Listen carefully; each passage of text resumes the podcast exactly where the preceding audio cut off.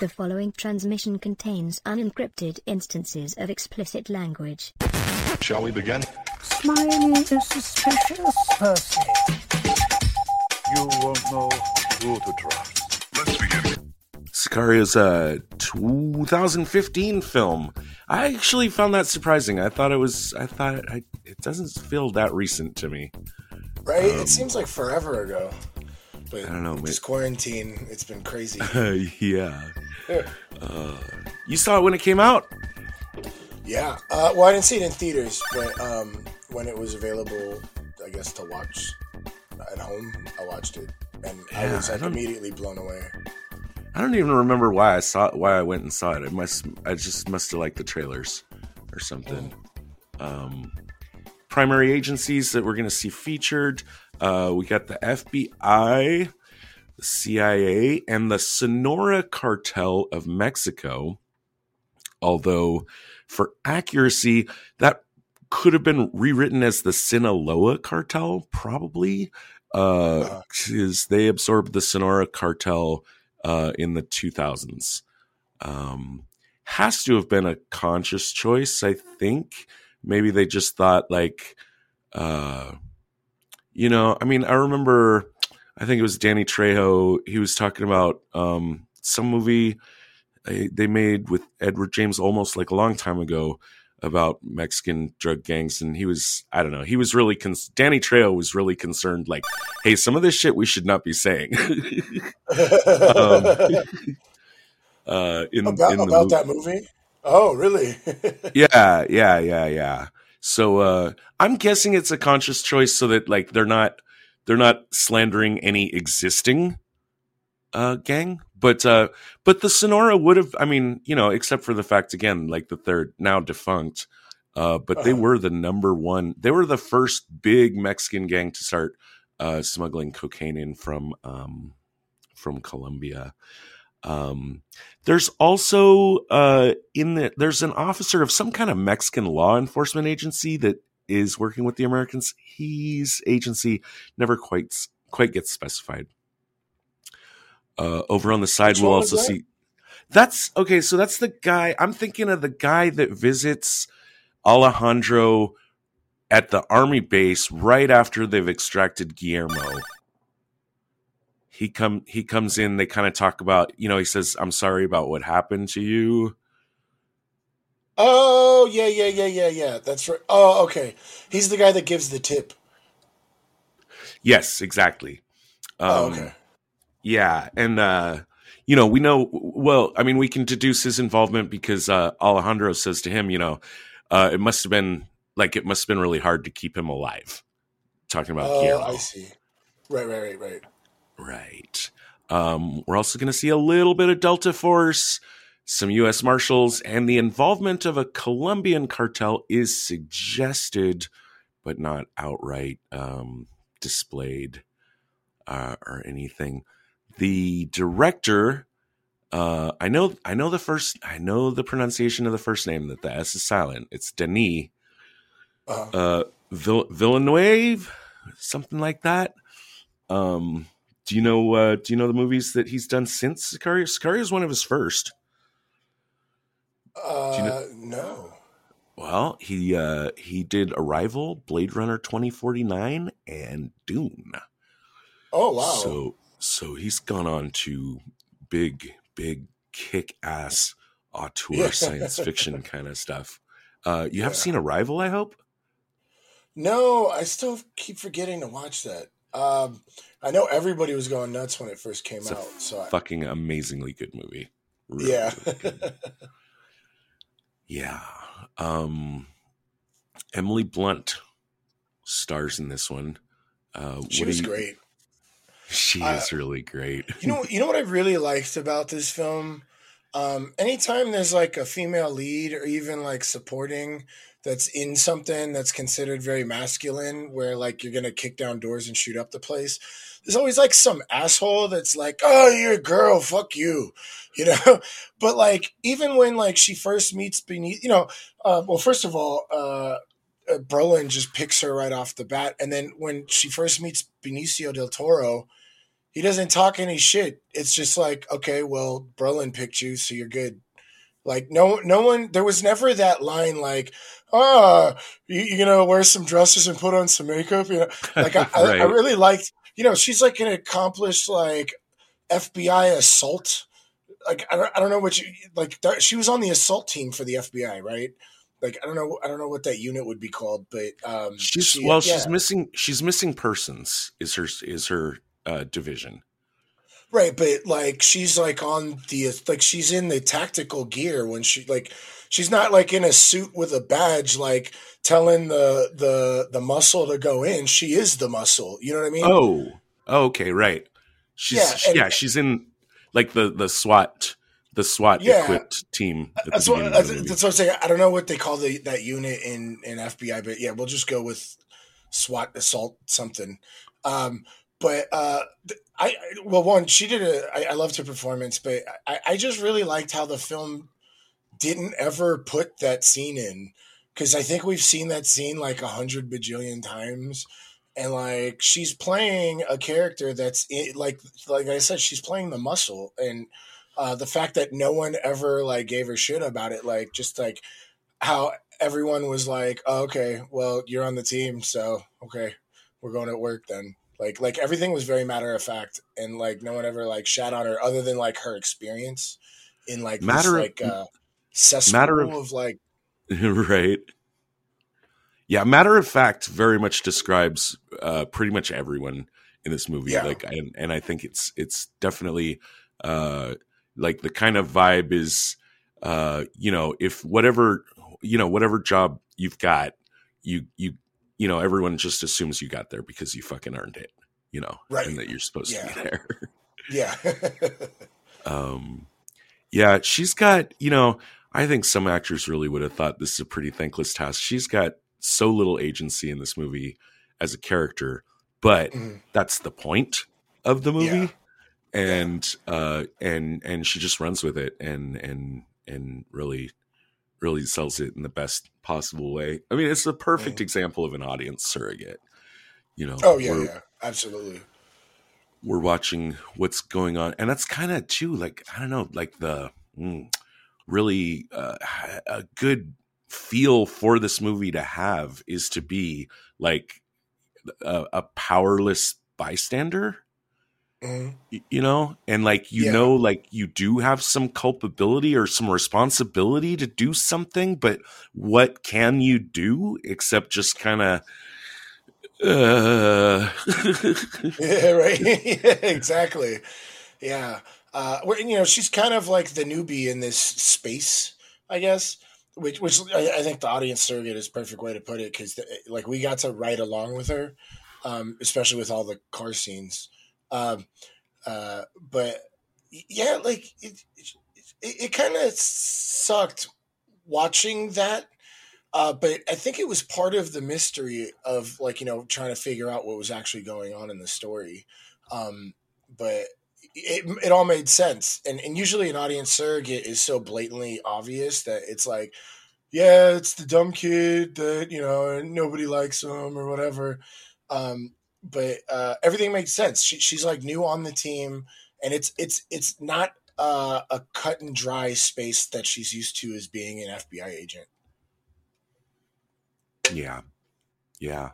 Um uh the main other movie that I know her I mean when I look at her yeah, I did see Devil Wears Prada. I didn't I I didn't remember her from that. Mhm. Um I do definitely remember from her from Edge of Tomorrow, uh, which I love and I love her in.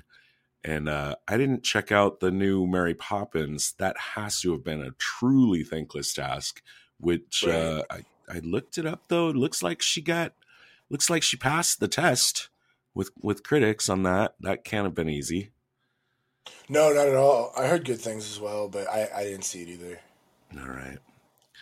Um Benicio. Benicio Yep. del Toro. Fucking so good.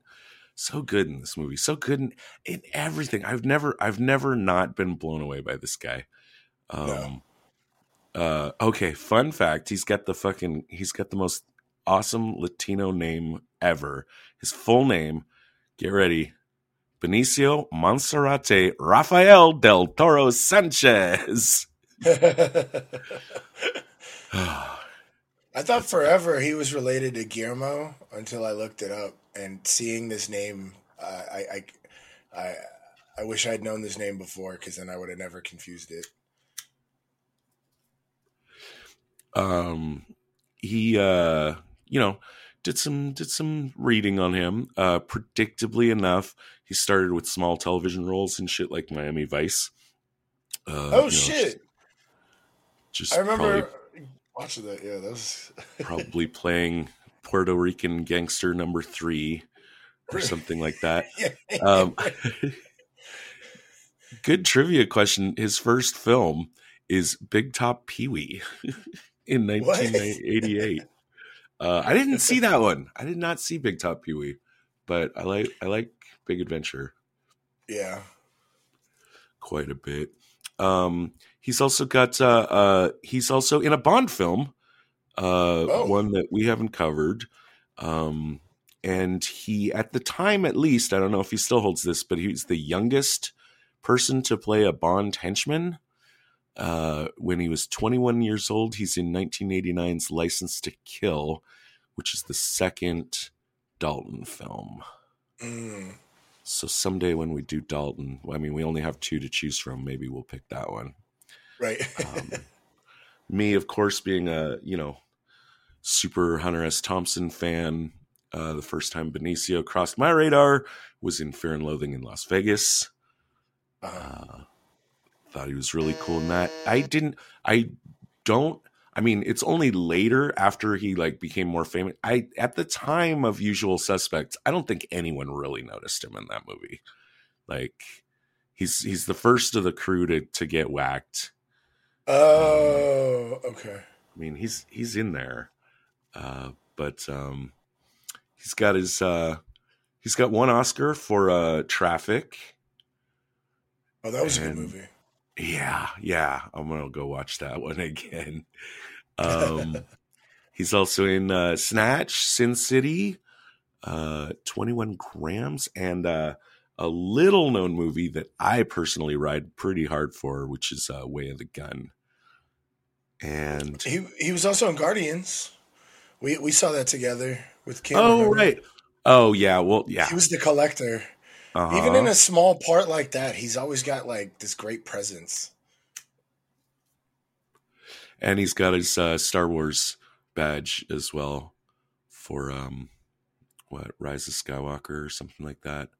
I think it was the second movie, the second of the new three ones. Of the So of hard- the new trilogy. yeah, Who was oh I didn't he's I the I, I, I blocked that film out. I didn't, I don't- I don't- he's an he's an informant guy. He's basically kind of a spy in that one, actually. oh nice. Um, so cool for us. Not not enough not enough to warrant making that movie a uh, Spies Like Us podcast production. Um, But uh, hey, Rogue One later this year. Is that what we yeah. think? Yeah, Andor, I think. Well, we're definitely going to do Rogue One before Andor once we get like an actual release date for Andor. But I Mhm. think from what I'm reading, it's going to be this summer. I mean, they, they got the whole Boba Fett and then the, I guess, the third Mandalorian. So that's what everybody's like giddy about. But uh, Todd and I are really just sitting on the edge of our seats waiting for Andor. Yeah, I officially don't care about anything Star Wars except Andor. Yeah. yeah, you and me both, bud. Yeah. Um. Oh, and then uh, he uh, happens to be also in the new Wes Anderson film, uh, which I Oh. haven't seen, The French Dispatch. Uh, which seems it looks like that's a film with like 30 major film stars in it. Like it's a What- super super loaded cast. Wes Anderson has gotten to that level where all his new stuff is just going to be everybody. Like everybody's begging to be in it. Um, I didn't even know there was a new Wes Anderson. I'm gonna have to go check that out. Yeah, I think it was uh, October, November, sometime around there. I want to say November, around Thanksgiving. I think it was a Thanksgiving film. Um, there was weirdly like no like on IMDb and Wikipedia. There's like no production notes or trivia on this movie. Mm. I'm not sure if that's because this movie kind of just flew under the radar uh, and and nobody cares, or maybe by 2015, maybe the all that stuff is showing up on other sites that I don't know about. Um, but there was one that I liked quite a bit, and it's uh, it's almost a direct mirror to that situation with Clint Eastwood in Where Eagles Dare, Mhm. where um, the original script had a lot more lines for the Alejandro character. And it was Del Toro that uh, went to the director and said, "This guy, t- this guy t- wouldn't talk this much by by a lot." Apparently, That's really cool. Yeah, no, it is really cool. I'm always I I always love, you know, like the job of an actor is not just acting to me, Mhm. but I love it when actors make it their job because it is an important part of their job. They have to be the advocate of their character. Like they have to know their character better than anybody else, you know, involved in the process. And if something doesn't smell right to them, they need to say something. Yeah. And so, of course, he did. Uh, Villeneuve agreed. Uh, I've heard that I've heard Villeneuve say that uh, literally ninety percent of his lines were removed from the film. oh wow. I heard, I heard that he explains his backstory in his very first meeting with Kate in the script. Which, what? yeah, Okay. which makes That- me That wouldn't have flied well. no, no.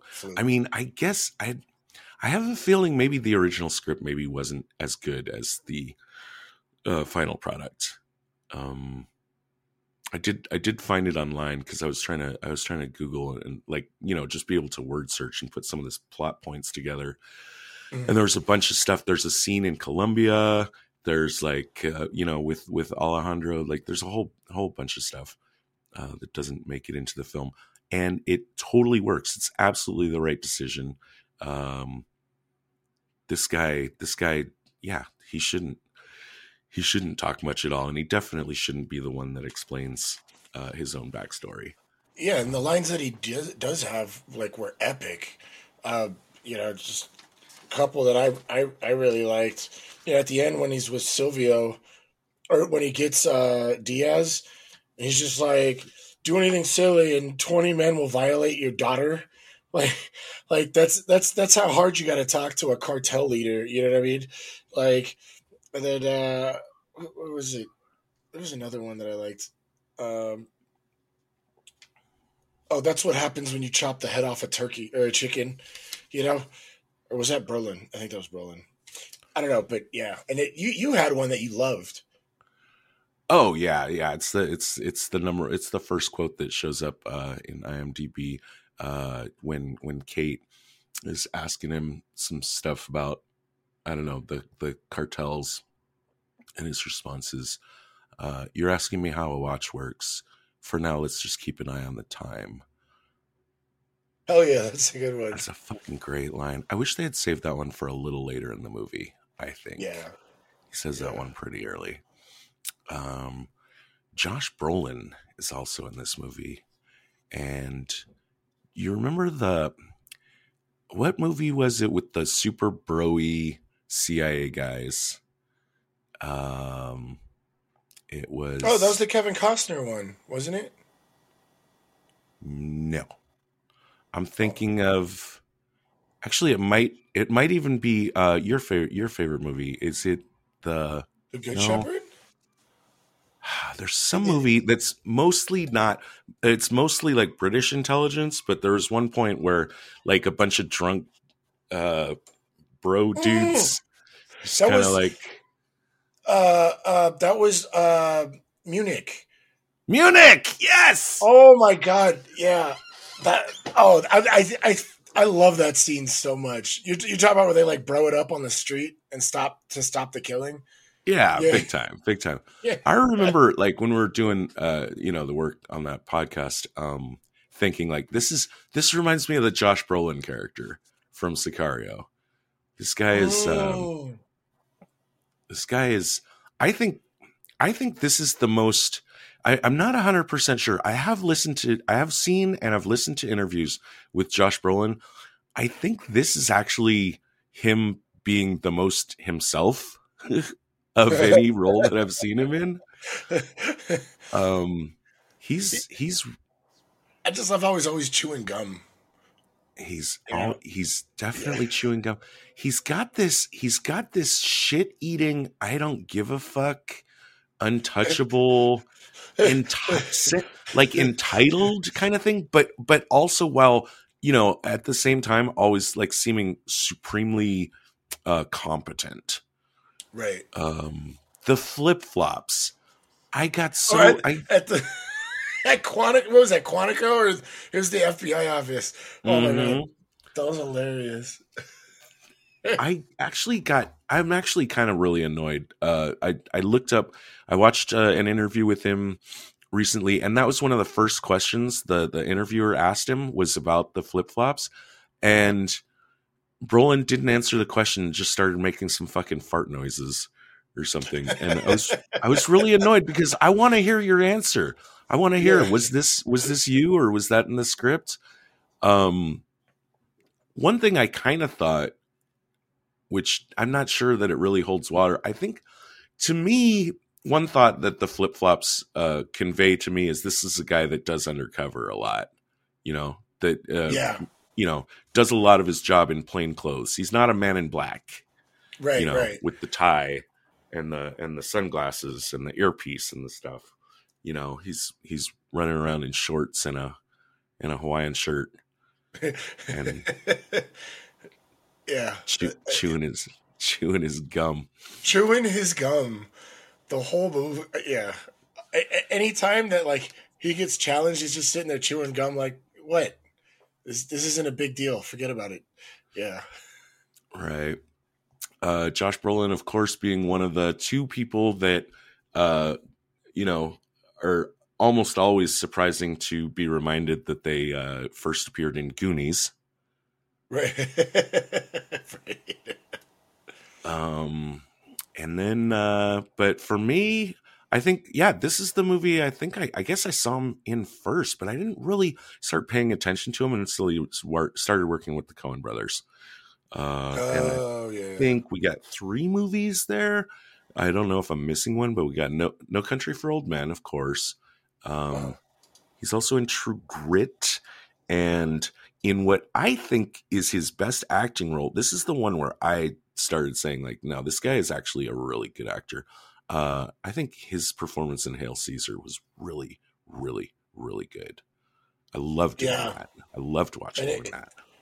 yeah and it's hard to catch him with that cast because that cast was like a all-star cast Hail Caesar. Well, let's see. You got Yeah. oh yeah. Well, you got Clooney. You got your girl. Um, yeah frances mcdormand and tilda swinton right. uh-huh and uh scarjo Oh right. Yeah. yeah Yeah. Yeah. yeah. Um, and he's one of two people to at that I know of. I think I'm right on this. Only two people have both played two different characters in the Marvel Cinematic Universe. Mhm. Uh, Josh Brolin is Thanos, of course, the amazing Thanos. the amazing Um, Thanos. also also a role that I I just I think I think Brolin just fucking killed it so hard with that guy. yeah Um and he said he you know a lot of actors will say that they uh they don't like working under that much makeup or Uh-huh. you know that much uh CGI uh but he he said he uh, totally loved it and he felt like really free to just like internalize the character you know like a lot of his a lot of his acting was done like with not even with the other people around just him by himself in a right i don't know room with a bunch of ping pong balls glued to him or something um yeah and then uh i guess it's i think it's paul rudd her who's no i i get these guys Paul Rudd was Ant Man. okay and who is green lantern Oh, Ryan Reynolds, but Green Lantern's DC. Ryan Reynolds. Okay, so it's Ryan. Ryan. Oh, okay. So maybe it's Ryan Reynolds that shows up in two DC things. Something. Okay. Anyways, moving Uh, on. That's our. Yeah. Well, uh, for the Thanos thing, uh, uh, I wanted to point out because you and I love like all kinds of weird films. He was in the American version of Old Boy, um, and you know, in Endgame when Scarlet uh, Witch shows up and is like, "You took everything from me," and he's like, "I don't even know who you are." Someone on the internet made a meme of that that shot. And then under it, put because uh, Elizabeth Olsen, who plays Scarlet Witch, was the the daughter in Old Boy, the American one, um, which I think actually was Spike Lee, which was kind of weird. Was that Spike Lee? Oh, is that why they were asking about him about Spike Lee in the interview? Okay. oh, that might. Oh, okay. Oh, so then it must have been. That is Um, weird. Spike Lee, old boy? Yeah. Of. Uh, hold on. Let me double check this. So yeah, it's Spike Lee.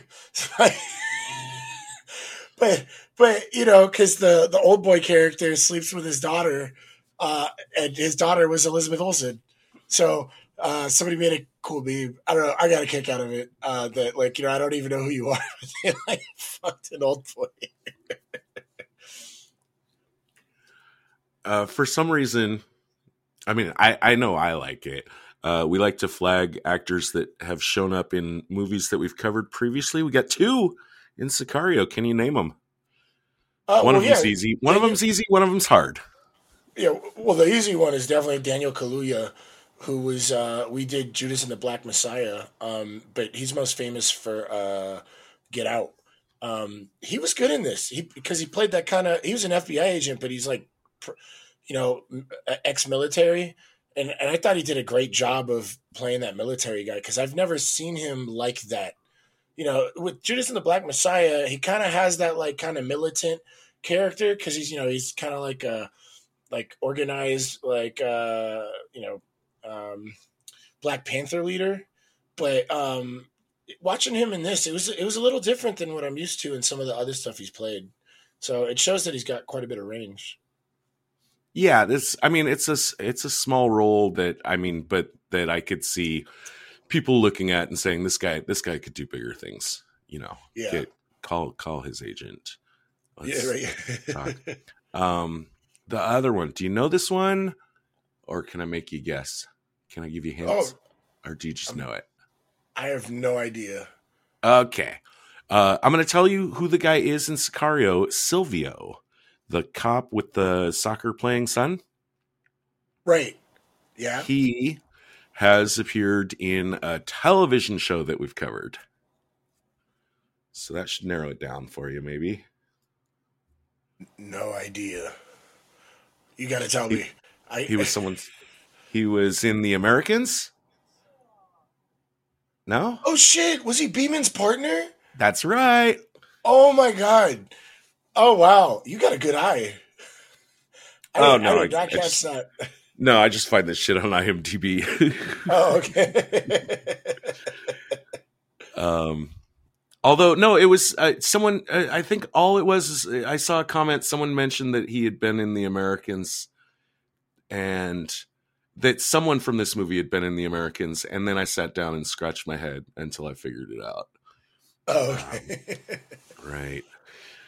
Um anything else before we go to the brief well, I guess um well, we can gush about like how cool the movie is. I mean, we love this movie, right? I, oh it, yeah, I really. un- unbelievable. Just the the action, like you know, you know, I'm a sucker for like realistic action. And just having like these assault teams and like helicopters and like shit going on, and it wasn't like over the top explosions, uh, made me really happy.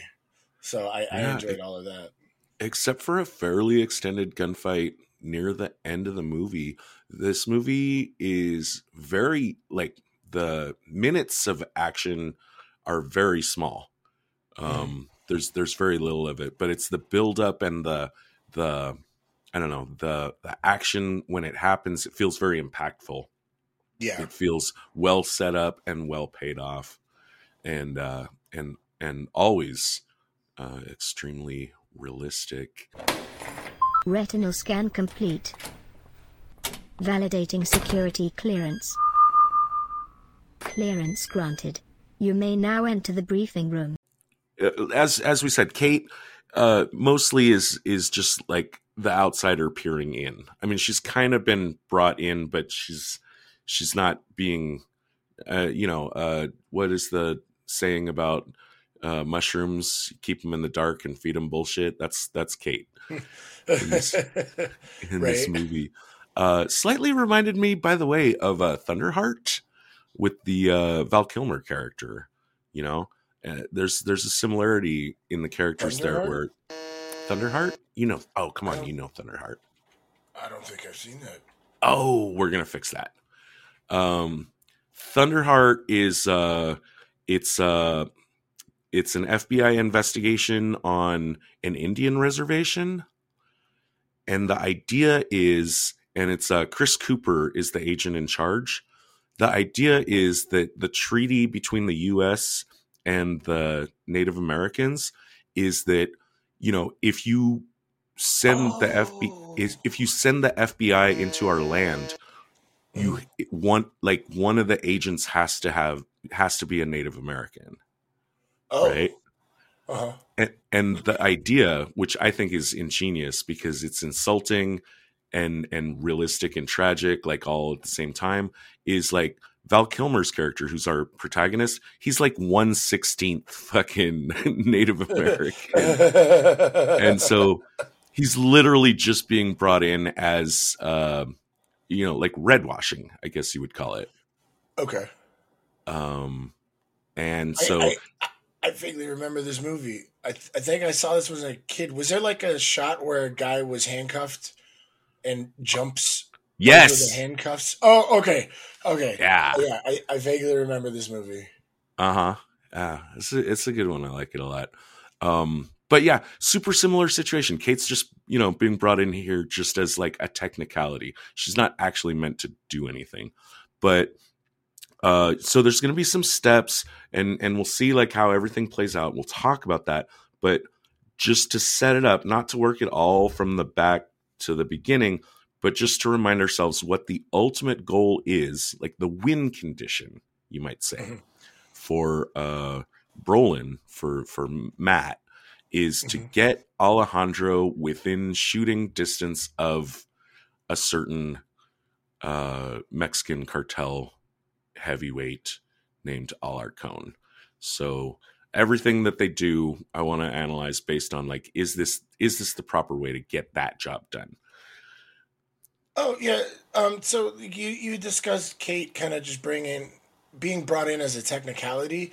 Um. We're not shown that um kind of till later. Uh, and what the, the what's the opening scene is the raid on the house, and she's like we discussed earlier. She's in the kidnapping unit, and they raid this house.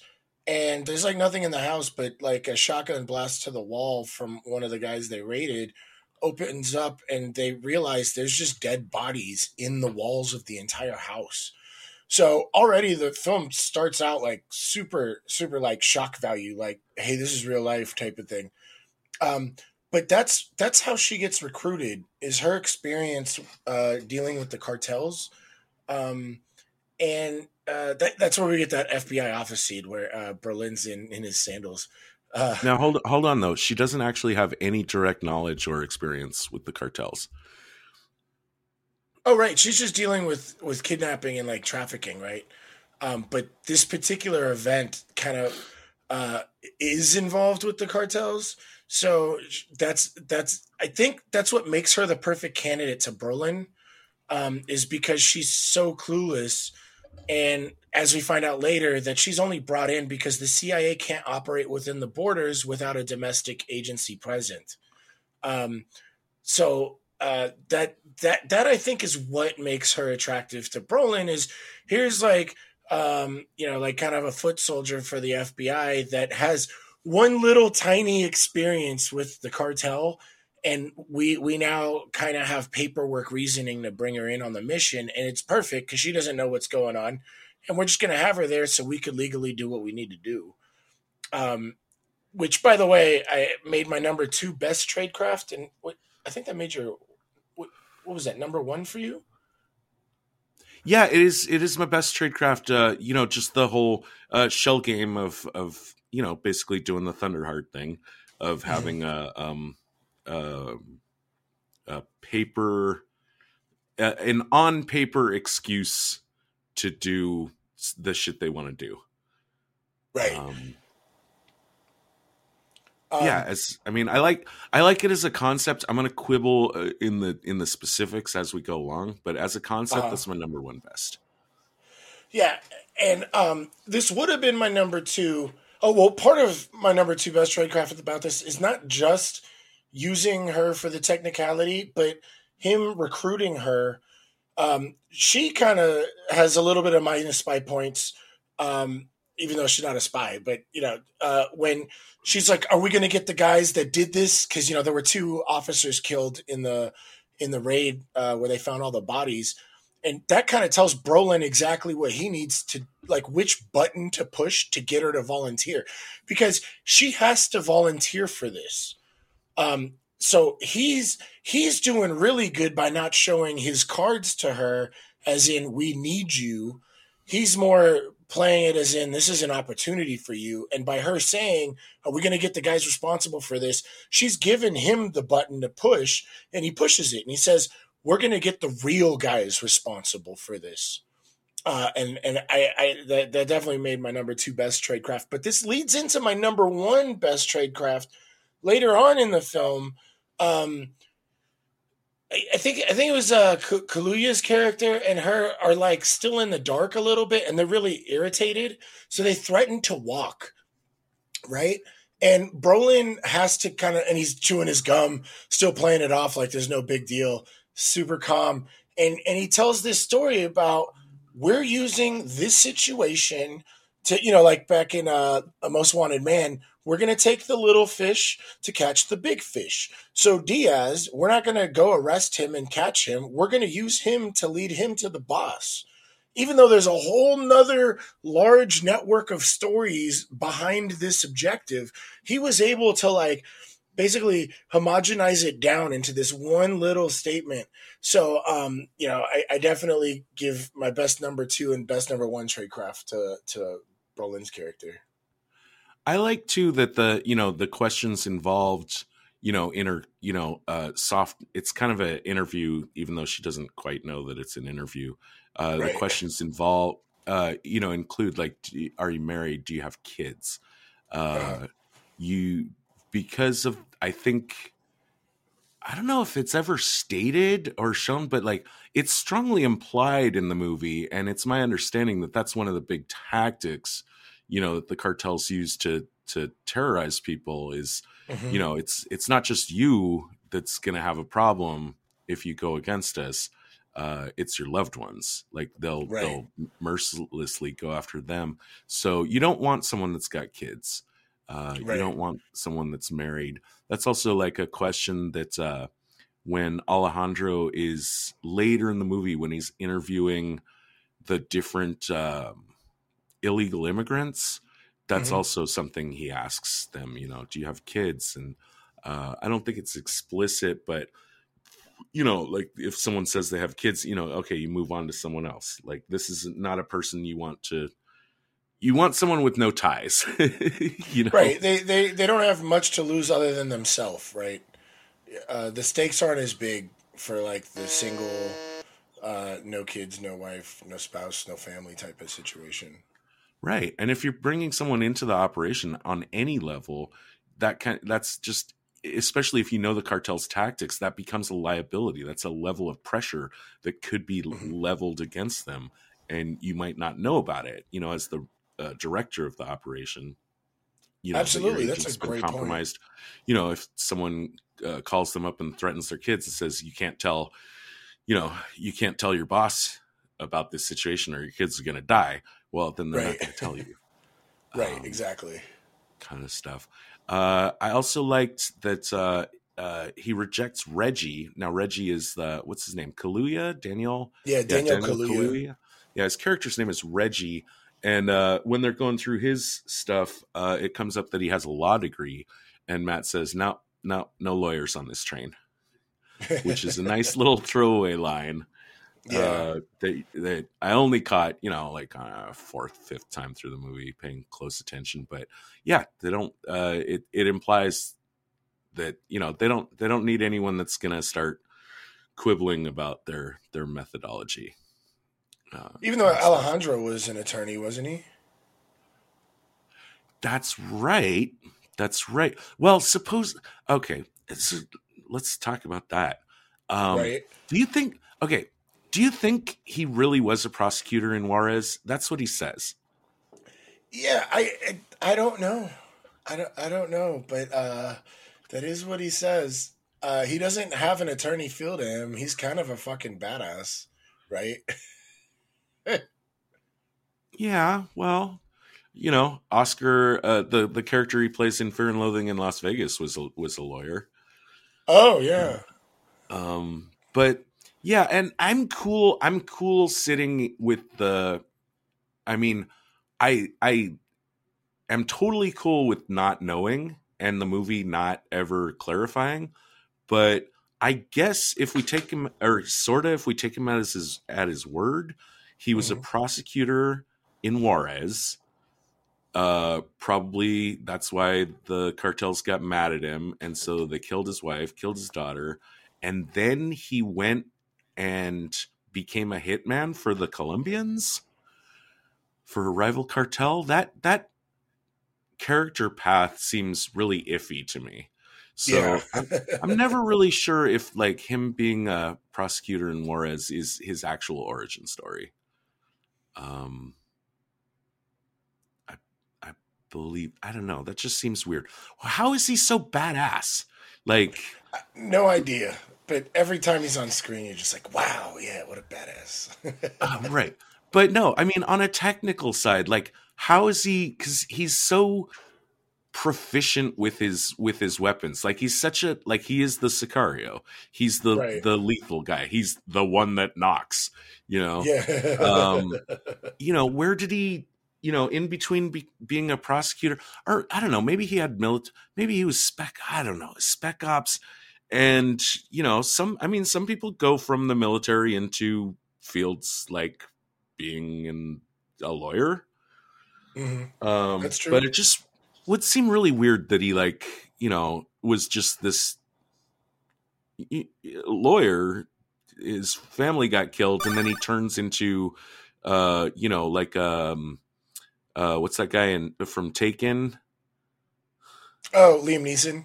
Yeah, it turns into this Liam Neeson motherfucker, like out of the blue. So I don't know. That's all a little iffy to me. Um more on Alejandro, there's okay. Uh, again, back to the objective is just take out Alarcon. That's Mhm. that's the job. It's in Mexico, so you can't just drone strike him. Well, also you don't know where he is exactly. Um you can't just drone strike him. You can't just send in a US hit team. You got to find someone like Alejandro who's got nothing to lose that'll pull the trigger for you. right. Medellin is a weird one for me. Um, it's not super clear in the movie, but definitely very clear in the original script that Medellin is Alejandro's nickname. Um, Oh. right. Oh. So the whole Brolin explanation. So that makes more sense for the shot with uh, the the Silvano, the police officer, when he says Medellin. Um, well, I guess the Brolin story would be covering for the fact that that's his code name. That that, but this okay, that's really confusing. Okay, so you're saying in the talk about script. it. Okay, all right, we'll, we'll we'll chat about it in a little bit. no, no, no, right now. No, yeah, no, Oh, we're going to talk about it right now. Um, Okay. so Medellin as a nickname. So what's what's Medellin? Let me tell you that. Mhm. Medellin is okay. Uh, you know the name. Everyone knows the name Pablo Escobar. Yes. Uh, Medellin was the name of his cartel. Oh. It is a city in Colombia, and it's the name of his cartel. It's the most powerful drug cartel in history. Uh-huh. um, ran from 1972 to 1993. Uh, it's been featured in a lot of movies and TV shows. The the TV show Narcos that's out Uh-huh. there somewhere running right now. That's about them, etc. So that's who they were. Now, again, ran till 1993. They no longer exist. They haven't existed for a very long time by the time of this movie. So, why would he have that nickname? Right. And if okay, there's also the fact that um when Kate asks Matt what is Medellin, he says he doesn't say that it's the name of a cartel. And by the way, also I think she should know this, but he explains it to her anyways, or sort of Right. explains it in a weird way. He says it refers to a time. It refers to a time when one group controlled every aspect of the drug trade, providing a measure of order that we could control. And what you saw there was Alejandro working toward returning that order. So maybe if he's okay, if he's working for the Colombians, maybe he has this name because he knows that's the name that would strike fear, like because it has a history. Trust me, everyone in the Mexican cartels knows the significance of, of Medellin. Right. Um, but I guess that's why he would have that nickname. But it can't be. It doesn't make sense to me that that's a name that like uh, Brolin would have assigned to him or something. Because like you know, don't name your your shit after like your actual objectives or something. right. Like it's, it's yeah. yeah. Uh, that part is stupid. Also, okay, and even if El Medellin is his nickname, I get why Guillermo would recognize him as such, but why would Silvio? Like Silvio is just like this super low level cop. Like Mhm.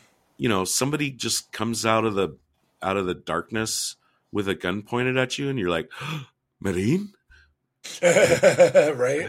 Yeah. He's just kind of a cop that was kind of pressured to do what he did.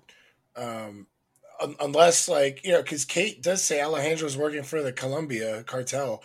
Um, may- maybe, like, that whole trade that was going on, they knew that connection of him. But you're right. I don't understand why Silvio would know that name.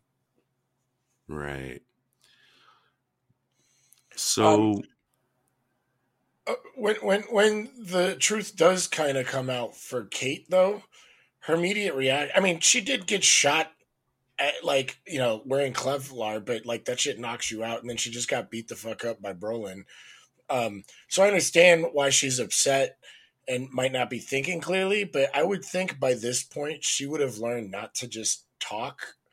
And she flat out says, I am gonna go tell everyone what you did and she's in the middle of fucking nowhere, surrounded by like, I mean, like her homies there, but like that's that's the two of them against like what what was it like twenty something like heavily trained uh, Delta Force. special forces, yeah, Delta Force guys, and she's gonna be like, you know what I'm gonna do? I'm gonna talk. I'm gonna go and tell everybody. Like she could easily just get shot by Brolin there and then like buried in the desert, and no one would ever know. you know, uh, or he could just shoot her there and just be like, "Yeah, she got shot in the process."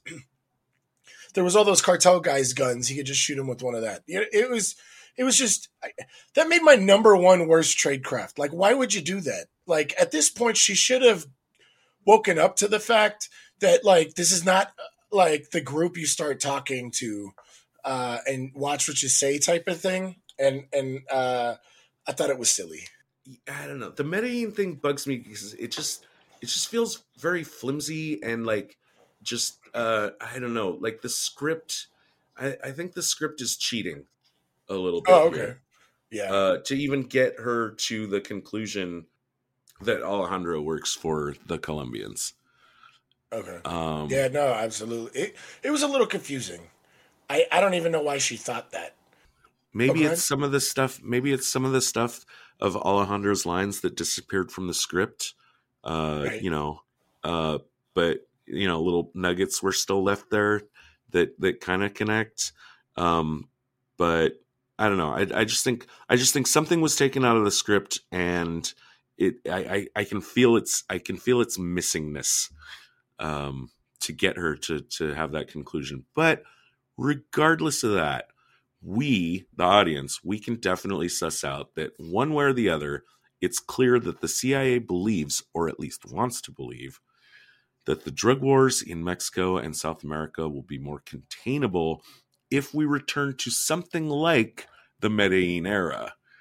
Mhm. That uh, Matt, you know, again, uh, bel I I guess he believes it, or at least, like I said, he wants to believe that it would be better if we return to that era, so that the um, I don't know the does the rationale is weird too. Like the logic of the idea that things would be more containable and better if there was just one faction that was running all the drug trade. Mhm. I think that's debatable. And also like the CIA's rationale for it. Um like what what does the CIA hope to like what's the benefit they get from it if there is one group in control and there's a lot less violence? Is it so that there'll be less drug shipments to the US? I don't think so. Um is it to just reduce the human suffering that's going on? I've never really thought of the CIA as having that as their number one priority. Mhm. Um, or is it to just maintain pressure against leftist revolutionary groups in South America, uh, which does feel like CIA thinking, at least Cold War CIA thinking. Of course, by 2015, they should have like aged out of that, grown out of that, and into something else. Um, but you know, it's also I wouldn't I wouldn't be ultra surprised to find out that the CIA is still like uh mm, ham hamstrung by Cold War thinking, by outdated Mhm. Cold War thinking. Mhm. Um whether or not they are, I think they possibly could be, and I think this movie definitely feels like this movie thinks that they are. Right. Um, the, the the rationale that he's using reminds me of a filler episode of Battlestar Galactica, um, where they they found some like ship that was off the radar, and I think it was Adama's son Apollo or whatever goes on the ship, and it's like a black market area where they have like drugs and gambling and prostitution.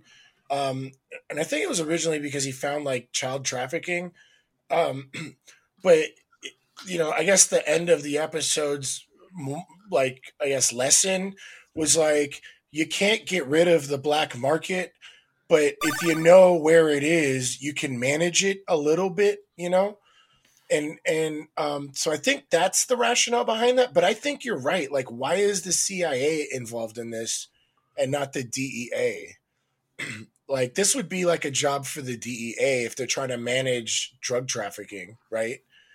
Um, so that leaves me scratching my head as much as you are. Like, what what is it that the CIA's goal actually is? Like, it's not just to take out that guy, right? Well, we know that's their goal on paper. That's like that's their win condition in the movie. But what does Right. it get them, or what does it? What do they think it gets them? Is left unclear and uh, leaves me scratching a big hole in my head. Yeah, right. yeah, exactly. Uh, I, I, I, yeah, I'm, I'm super confused. And so the revolutionary thing wasn't in the movie, so that doesn't make sense, right? Um, but you're right. Maybe, maybe that's what the movie want. You, I don't know. I think the overall theme of the film is this kind of, you know, you always hear this when people talk about this deep dark shit that exists that we don't see in mainstream media or in like our cozy hammock of the United States, like being an American, you know, where like we don't even know like this darkness is that uh, is around.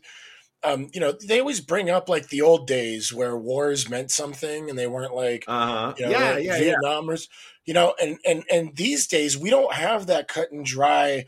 You know, we got to kill the Nazis. We got to stop the Nazis from taking over the world. Type of, th- you know. Now there's like a bajillion competing objectives. You know, and there's that scene with uh Kate where she like after the well, I'll talk a little bit more about the bank raid later, but you know, she goes back to her supervisors after that raid, be like, "Yo, we got this shit," and her supervisors is like, "What do you want?" Like, you gotta understand, guys like Matt are brought in specifically so we can get more arrests. Like, you know, and and and it, it's I think that's the overall theme of the film, and so that that's like like you, I'm still left scratching my head, like, why is the CIA involved and what they get out of it? But I think the the main point going on in this film is there's these overwhelmingly competing interests that need to be met. And and and the only way to get anything done is to get a little bit done you know like throw the one starfish back into the ocean that's like on the beach type of thing. Like at least we can help a little bit. You know you're never going to get rid of the drug trade right? This is not going to happen um, Right. Well, what I I mean, what I like about this movie is the feel I get. Like I feel like this is a movie that has an incredibly strong story, maybe not such a great plot, uh, if Mhm. if if you scratch around it. But I mean, the story of to cat like the only way we can take out a bad guy is to use another bad guy against them. You know? Right. And and Mhm. that instead of, you know, going in there and like actually cleaning house or winning the war, you're just picking picking fucking sides. You know, Right. you're just picking winners and losers, which seems Right. to be the thing. Like that's like the the original sin of the CIA. That I just really hate to think of the idea that we're still doing that in 2015, or that Right. Colombia is as important to us now to keep you know leftist revolutionary groups down in Colombia as it was during the Cold War. I mean, even Right. even then, like maybe it wasn't a great idea. In 2015, it seems like completely antiquated. Like I feel Mhm. like I'm watching. I, I feel like I'm watching the CIA fight a very old war, but on a very new and shiny and cool looking battlefield. right that's, that's an interesting way to yeah yeah no um, that's a good point but it's still really unclear in the movie what they were going with but yeah you're right that Okay. Well, we'll leave- I think I think we can set aside our questions about the broader geopolitical implications of of, Right. of what's going on here. Um, again, but we know what their win condition is, and we're gonna we're gonna talk about more about how they're gonna proceed toward that. So yeah, Alarcon's our target. By the way, he's only the number three guy in the Sonora cartel. So also, I don't I don't see what how the Colombians immediately benefit from this. You know, it just seems like you know the the number four guy would now just move up, uh, Right. and nothing would really change. right But in the context of this movie, it's important that we know that Alarcon has two cousins. They are Guillermo and Manuel Diaz. Uh, and Diaz is uh, very high up in the Sonora cartel, and they think, and we have no reason to disbelieve, he's the number one Sonoran cartel guy that works in the U.S. He works this side of the border. oh okay So uh, Guillermo and Diaz, then of course, are brothers, both cousins to Alarcon. Um, Manuel, I guess uh, Diaz, they can't just go after for whatever reason. Um, well, I, I mean, I guess he just got his ducks in a row. But Guillermo's another story. Guillermo's somewhere in in the cartel structure, uh, presumably pretty high up, but not as high as Diaz. Definitely not as high as Alarcon. And somebody has managed to grab up Guillermo in Juarez. Who did it? It's I guess it's that Mexican law enforcement agency that again like wasn't specified. Um, Oh. I know this. It has to have been them because they're holding him at a federal courthouse in Juarez, and that uh, the Mexican police will provide escort for the extraction. And uh, we again, there was that line of like it must have been really hard to keep him alive long enough for us to come get him. This is the first big like uh, uh, thriller part yeah of the movie the the the going into Juarez and coming out with Guillermo. We got like the convoy with the SUVs. Got you know fucking Mexican police with goddamn machine guns. They had like on their 50 trucks. cals, yeah. Actually, I, th- this is for real. Uh, I went on a cruise to Ensenada, and even at the touristy Ensenada spot, there was like camouflaged uh, like pickups with 50 cals on the back.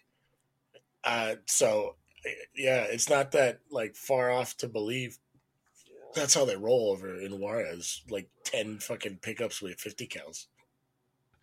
I hope the depiction of Juarez is is overinflated in this movie. Uh, I, I dearly hope these people aren't living in this kind of uh, terrorist fucking uh, state controlled nightmare. Um, it's certainly true that like the movie has a lot of shots like looking over the border into Mexico where it looks like you know the movie is making you think like you're looking into fucking Mordor. You know, Right. with- with, uh, that that From what I've been told, creepy it's pretty accurate. music. Yeah, Right. yeah. Well, so I don't know, it, and the the arrangement was never really made clear, but somehow like Mexican law enforcement got this guy. They're making a deal with the Americans, at least the American military. I don't know if the Mexicans know that they're working with the CIA. They might. Um, that'd be kind of weird. yeah. Uh, but but this is a some kind of example of like extraordinary, or let's see, yeah, ex, I guess we call it extraordinary rendition. Mhm. Um, because you know Mexico and the U.S. I mean, we have an extradition treaty, but Right. we're not we're not moving Guillermo across the border using the nor- that normal means. This is uh, this is a super super hush hush weird special op like you know going in and getting him i mean they got the whole convoy just the fact of you know it's one of those situations where you don't need to see the enemy you Right. just need to see what the good guy how tooled up the good guys are to know what that tells you as the audience what the threat is you know? Right. um but i don't okay like and I, I i'll come back every once in a while and say this question about kate needing to be involved. We know that the movie is telling us she's there as paper paperwork cover. Um they've got the us marshals with them. They've got delta force. Mhm. Like wh- why isn't that enough Oh, for the federal. Oh, that's right. it confuses me but i don't know all the details of like the the law in, Right. involved so i just take the movie at its word but it, again uh, s- continue to scratch that big hole uh, on the side of my head um it's also weird be okay so uh, you know kate has some quibbles before she goes. Matt says well hey you don't have to go. And then when she complains about it afterwards he reminds her like i said you didn't have to go. Well if she didn't have to go like how necessary is she? I start getting a little confused here. Um right. this is a movie I I didn't I don't enjoy over analyzing this movie because I think it starts falling apart plot wise. And that annoys me because I love the movie. I love I mean I still love the movie, yeah. but I wish I hadn't analyzed it this closely. right. Because now it's gonna bug you every time you watch it. It's You know, yeah, Trying to find the bed breadcrumbs. kind Uh, of. one one thing that did bug me about it, if you have this huge like amalgam of uh agencies and like heavy hitters that are like, yeah, we're here to do business.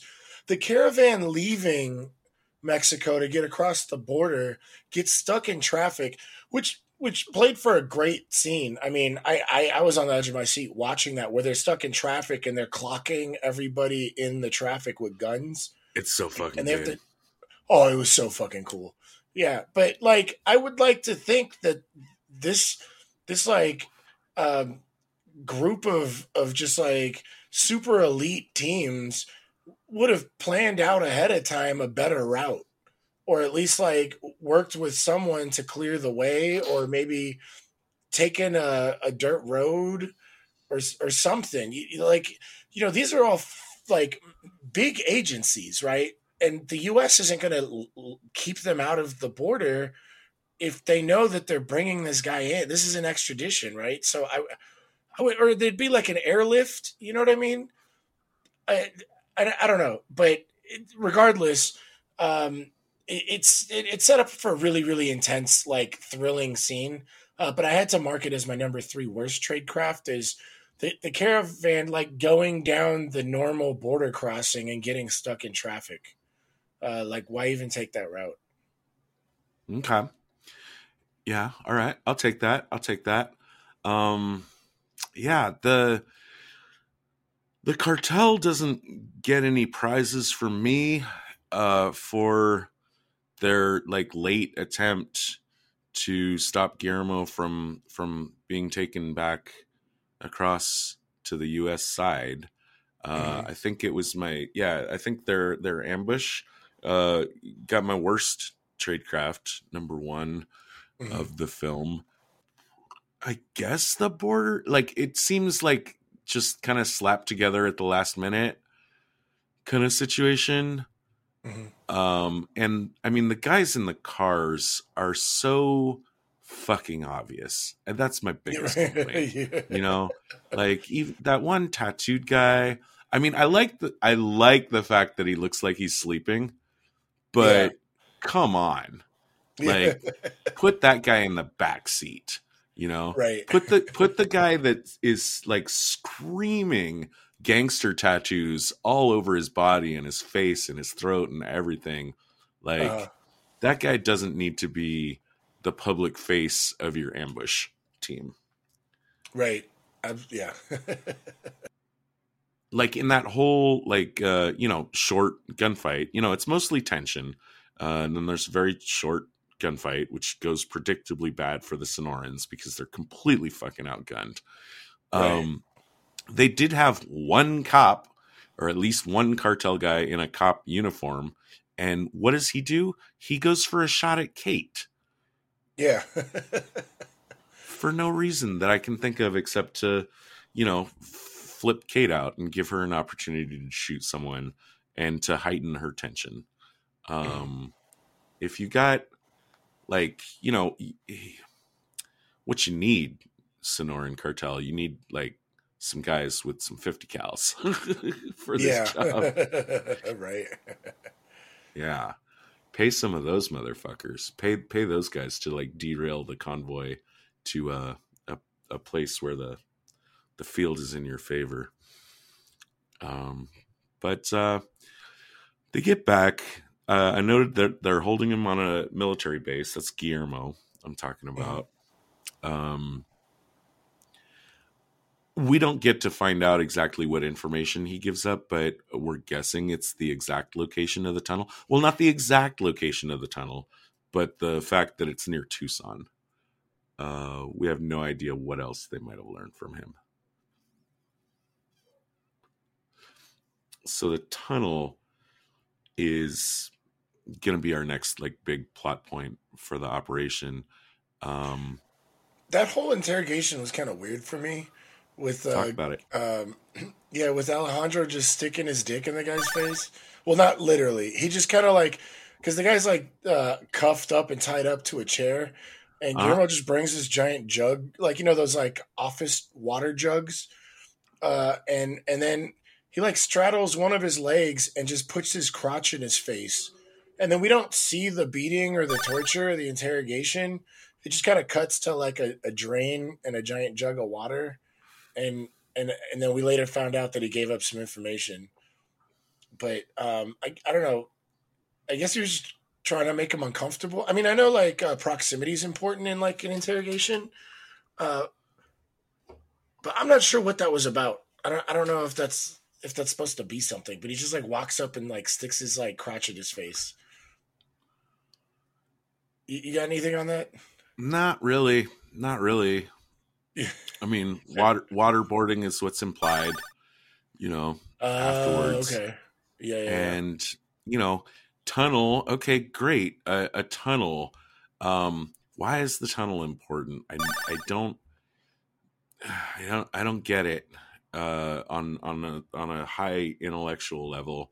Um, if you're gonna Oh, is go this the tunnel where the immigrants they find, or is Yeah. this the tunnel later in the Yeah. film? Yeah, the tunnel late later in the film that they use to basically the tunnel that they use to squeak uh Alejandro through so that he can go get Alarcon. Um I don't I don't understand why they couldn't just cross the border. Like why do they need the tunnel? Um Oh, they needed to know where Diaz goes through, because remember they're trying to follow Diaz to his boss, um, and that's the tunnel he uses to get across the border, right? is it? That's my question to you. Uh, we know that when they get through the tunnel, then Diaz is in a car nearby on the other side of the tunnel. That's true. Mm. Did he go through the tunnel? Why doesn't he fly? Um. Well, he's probably on a watch list, and he'd probably get hit by. Okay. Uh, Well, that's a good. Well, no, that's a good point. You would think that. I mean, because they they mentioned he had like a bajillion like legitimate businesses, so he should just be able to fly over, right? Right. I mean, if he's if he's untouchable here in the US, why would he need to be uh you know, sneaking across through the tunnel? And we didn't see him go through the tunnel. We don't know how Diaz got across the border. We just know that we we just know that Alejandro gets through the tunnel at the right time to be kind of within a couple miles of wherever Diaz is driving his car on his way to see Alarcon. We're skipping ahead a little bit about why Diaz is going to see Alarcon, but I, I guess I'm just bringing it up now. Uh, this timing thing of the the importance of the tunnel, it, it kind of falls apart in my head the Mm. more I think about it.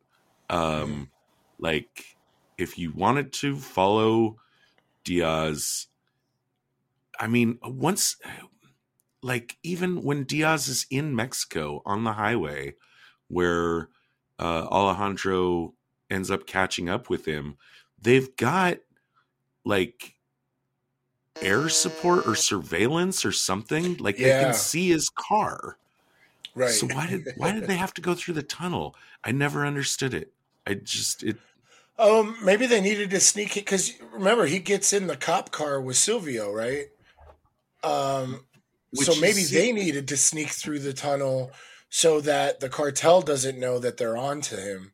Because remember, he still has to get into the house past all those guys. Maybe.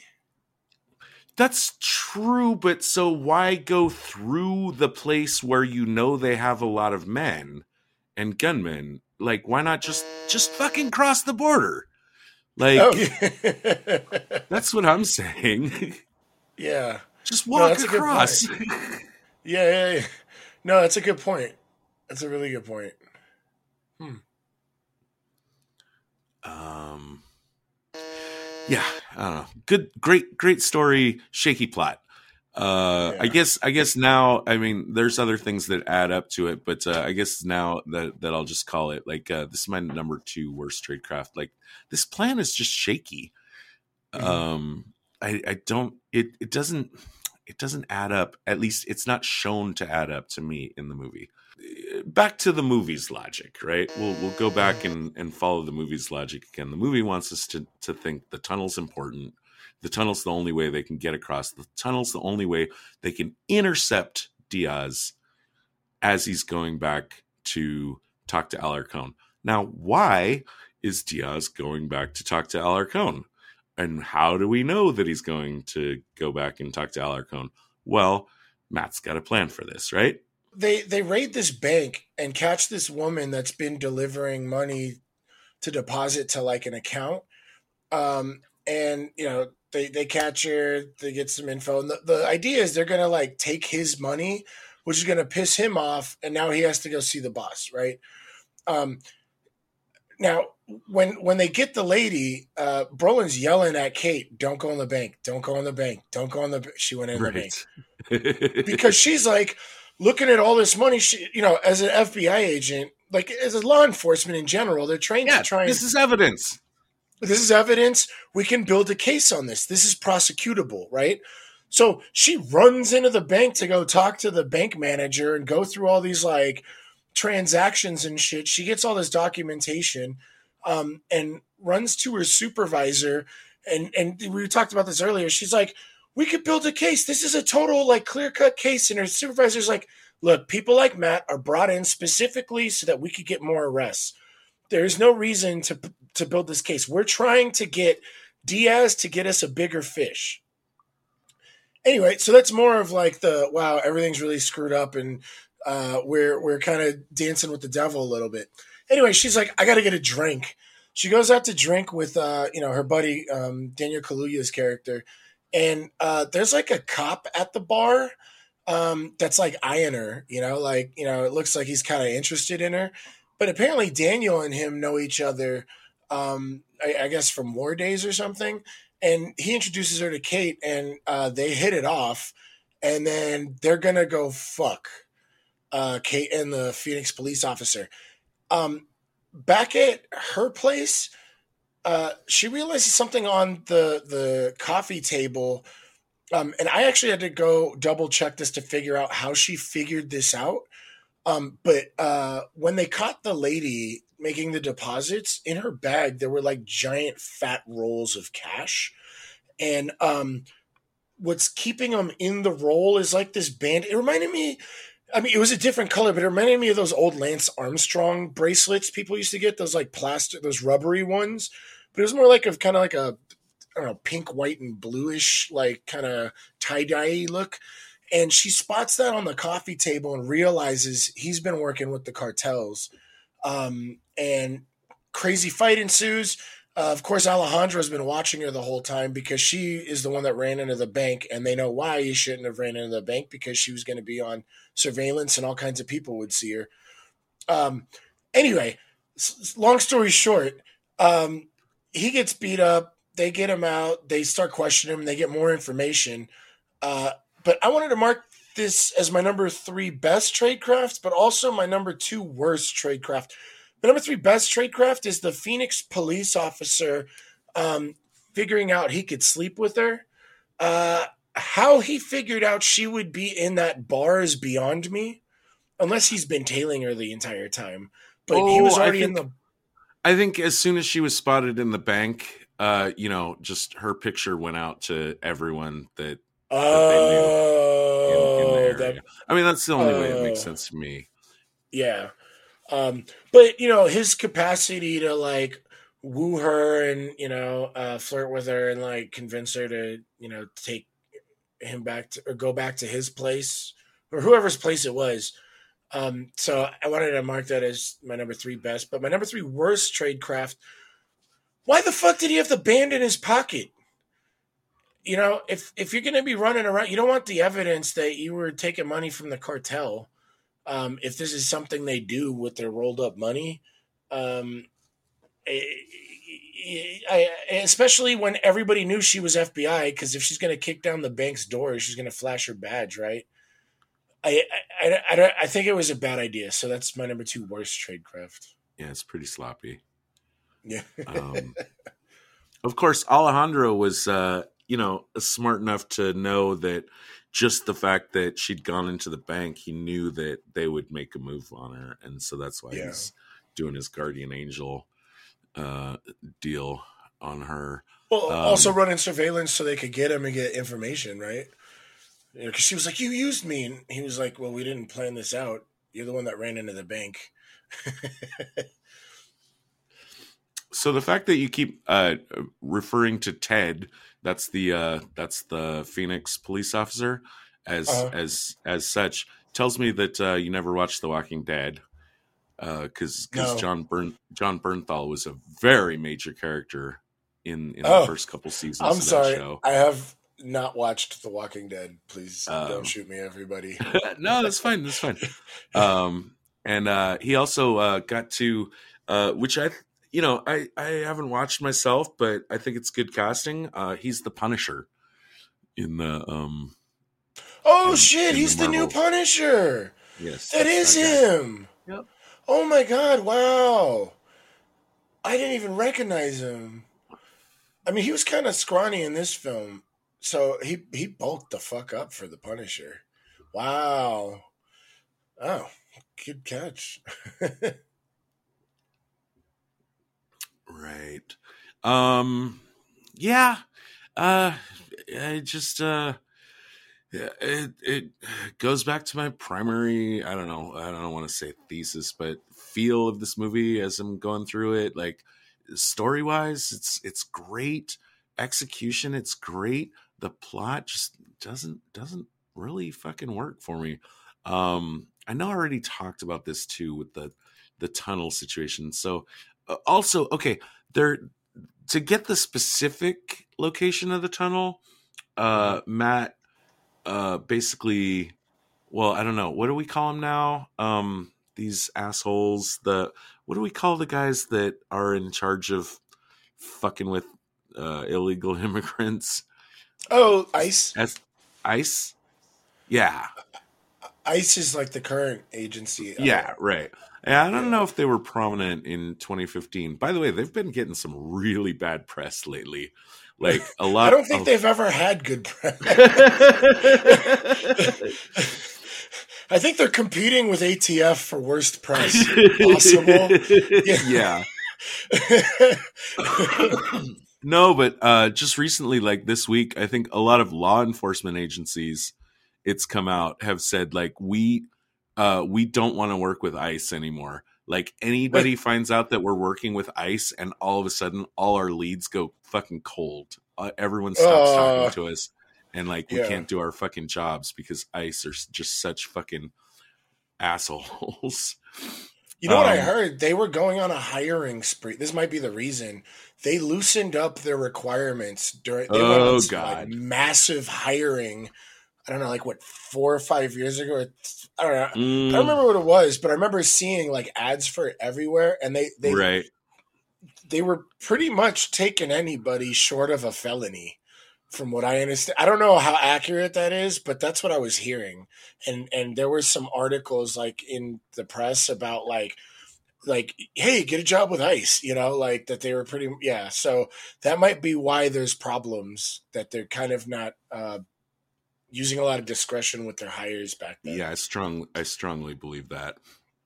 So to get the specific location of the tunnel, uh, which is it's good tradecraft, very good tradecraft. Uh, Matt is going to talk to I don't know this guy that's I don't know if he's ICE, if he's Homeland Security or whatever, but basically a guy that has like you know seven bus loads of people that they've caught trying to cross the border. You know in this uh, uh i don't know what they have them in. It's not a i don't know it's not exact it's like a warehouse or something. You know what i'm talking Like a- about right? Where they got Yeah, all yeah, it's- sitting on the ground. It, yeah, it looks like kind of like a hangar, but they have all of these like police SUVs. So I presume it's like a headquarters for immigration or something. But yeah, it, it, it's got like a look of a hangar, and there's like tour buses in It's some kind of- that, yeah what it is it's some kind of what whatever the like you know the physical locale would be called what it is in essence it's like a clearinghouse Uh-huh. for all the people that they've caught trying to cross the border in Arizona. And who knows what kind of time frame we're talking about? Is this all the people that tried to cross just today?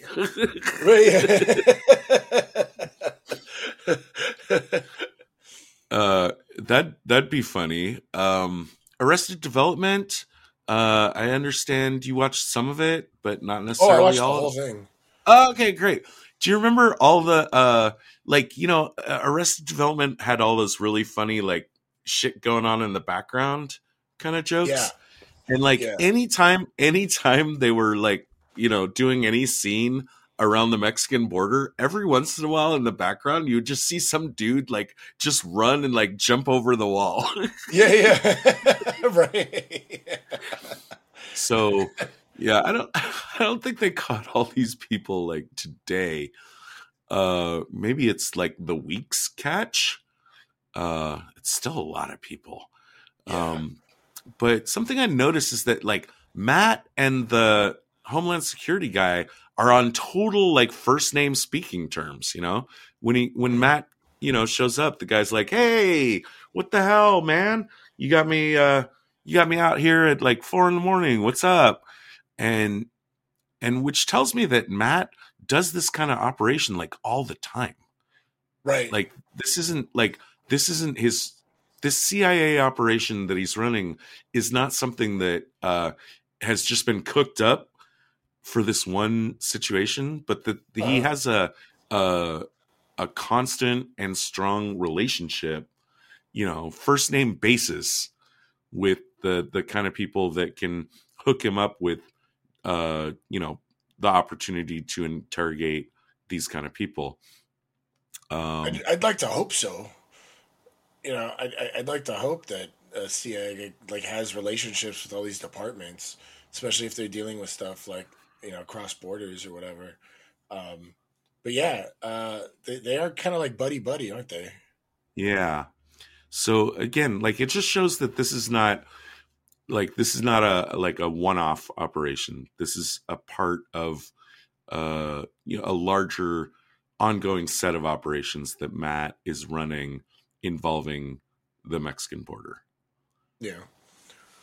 Uh, one of the things I liked about this, um, bef- before this, uh, before Kate gets involved, starting from the first time she gets involved throughout the rest of the film, she starts bumming cigarettes from people because I it's getting that. more and more anxious. She's like, like, I think she said you got another one of those like three times up until that one point where you see her with an actual pack.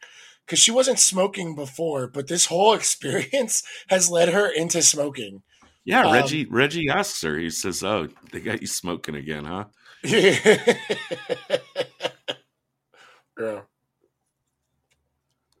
I think when sh they got to this like clearinghouse thing, that was the first thing she asked the guy that Matt has a relationship with. Like, do you have another one of those? Like that, like eh, yeah. I thought that was. I think cool. the first one she bumps is at, is at the army base. yeah when they first come across the border, like when she came back from Juarez. Yeah, Right. So um I do like and and it was close. I don't think it quite made um yeah, it was close to making uh one of my top tradecraft things, but you you know, interrogating the these guys uh you know, these um border crossers. I don't know what the term I should use for them. Um but these people that know the border Mhm. to find out the location of the tunnel. That's that's that's good tradecraft, and and I appreciate it. Um, we okay, so so again though, like so, what the purpose? Right, the purpose of squeezing Diaz's money was to cause him to have to go to see Alarcon. I get it, and I like it. What I don't like and I feel like I'm having to circle back to something I talked about before, but I just want to get all my cards out on the table. I get it. You could squeeze him until he has to go back. How do you know when enough is enough? How do you know that he actually got the call? How do you know that he's on his way? How do you know what route he's going to take on what day at what hour? Why the fuck is he driving himself alone?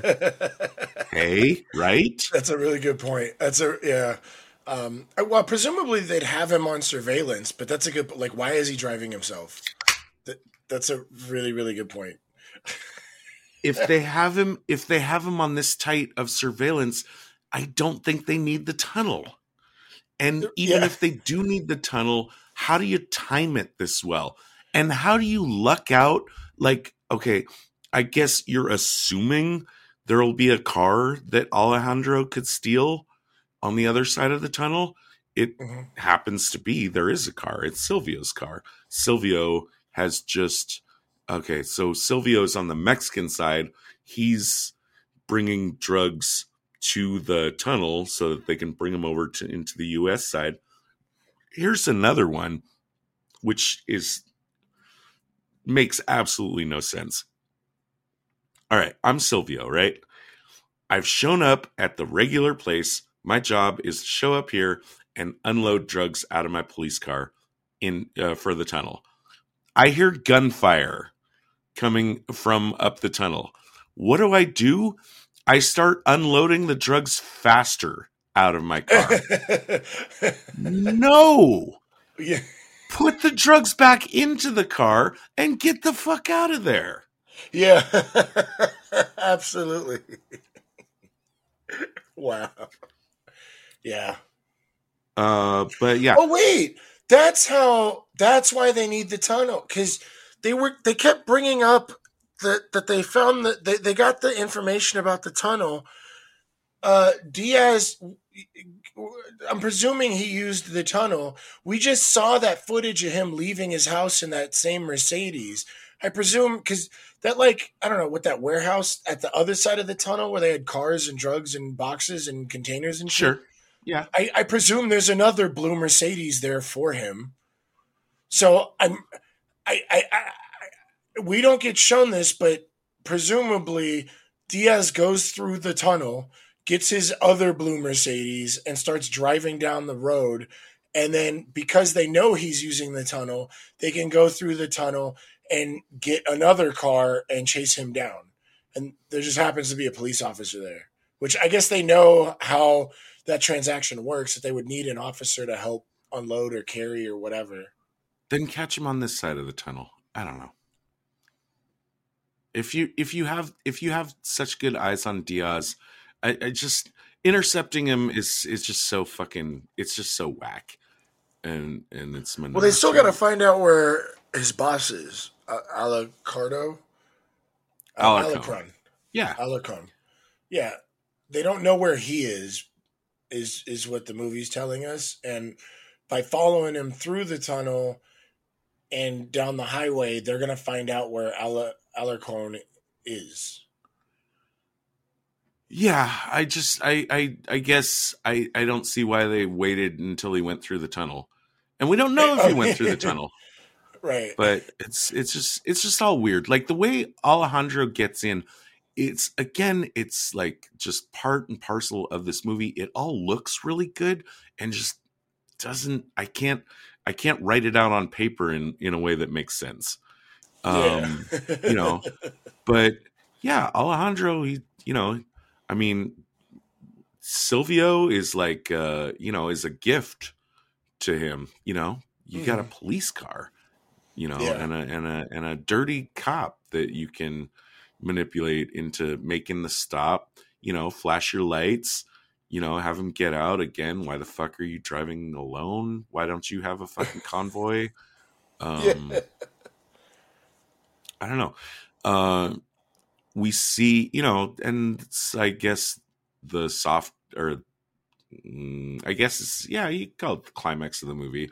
You know, Alejandro getting into Alarcon's um, domicile, his his Riviera, whatever you want to call it. I, I, yeah, And- his mansion, his estate. yeah and Yeah. and making and making the kill um i like i mean i like it as an audience member just not so much as an analyst like there's too many things too many dominoes just seem to have like dropped conveniently into the team usa's hands that they Mhm. couldn't have foreseen and couldn't have planned in advance Oh yeah, yeah, and yeah. A lot fell into their lap. Yeah, yeah, yeah. Um, and then uh, you know, I could I could get out of this movie, and and that's I mean that's my major you know quibbles, and I'm ready to talk about star rating and stuff, but I I wonder if uh, I guess our to me our last piece of business is possibly the Alejandro showing up at Kate's place and force, forcing her at gunpoint to sign a document that says everything they did was uh according to the okay. book. right Yeah. Your thoughts Um, uh, I think this was more of a storytelling choice uh, to to kind of show us like how fucked up shit is. Um, I I don't know why Alejandro needs the paper signed. I know why Matt needs the paper signed. Right. That's one of the Um, thoughts that crossed my mind. Like Yeah. Alejandro, Alejandro, his, I mean, we know his motivation. His motivation is revenge. He's got it. Mhm. Yeah. Um, what? How does it benefit him to to make this like a big dick play against Kate? Um, I don't think I don't think it's good. I I think maybe I mean maybe it's not so much the paper. This this is this is one thought that occurs to me. Maybe it's not so much the signature on the paper itself, but it's the act of forcing her to sign Mhm. is you know kind of like a 1984 kind of thing like it's it's Oh yeah. it's, it's not it's not really the paper the paper is not as important as the fact that we made you do it and now you have to live with that Oh, you know, kind of that's thing. pro. It, it might be a insurance policy because if she signed the paper, she can't go and you know because she was like, "I'm going to tell everybody what you did to to Brolin." She can't do that now because she signed the paper saying that that everything was kosher. So maybe that's what it was. yeah but So i I, don't know why practically Yeah. speaking i feel like i could just go to my boss and say hey the motherfuck that motherfucking Puerto Rican showed up at my place, put a gun in my face, and told me to I had to sign this. But I signed it under duress. Fuck that. yeah, But again, this the you know this movie just seems to be operating more on a story level, and so I think it's like just like the act, the act of submission, the act of Yeah, yeah. complicity. Uh, that it's a more of a psychological thing that they're Yeah. accomplishing here. And he's um, like, "You're not a." He's like, "Go move to a small town. You're not a wolf, and this is a country of wolves now, or something." Sure. Here's a Yeah, I question. think- Here's a here's a question go for you uh, that some people uh, posed on Reddit. Um, now he did tell her earlier in the movie, "Don't ever point a gun at me." Yeah. uh, but she does in this final interaction, oh, that's right. and he turns around. He turns around, and he waits to see if she's going to pull the trigger. She doesn't. Question on Reddit is now. Remember, Alejandro is a very broken man, right? I mean, he's Yeah. a hollowed out ghost of a man. Right. Um, do you think he? Do you think he is big dick energy saying like you can't shoot me because I'm a wolf, or do you think he's looking at her saying, "Go ahead and do it. I don't give a shit. Like I'm done." Do you do you think? Do you think he wanted her to pull the trigger? Is the question I'm putting to you. That's a really interesting question. I, I I think he might not have cared, uh, but if I had to pick between the two, it was probably more of a big dick en- energy. That's Like, how it. That's how it feels to me. Yeah, he's given her the opportunity, and just standing there, um, and I think he's just like, "That's a really good question."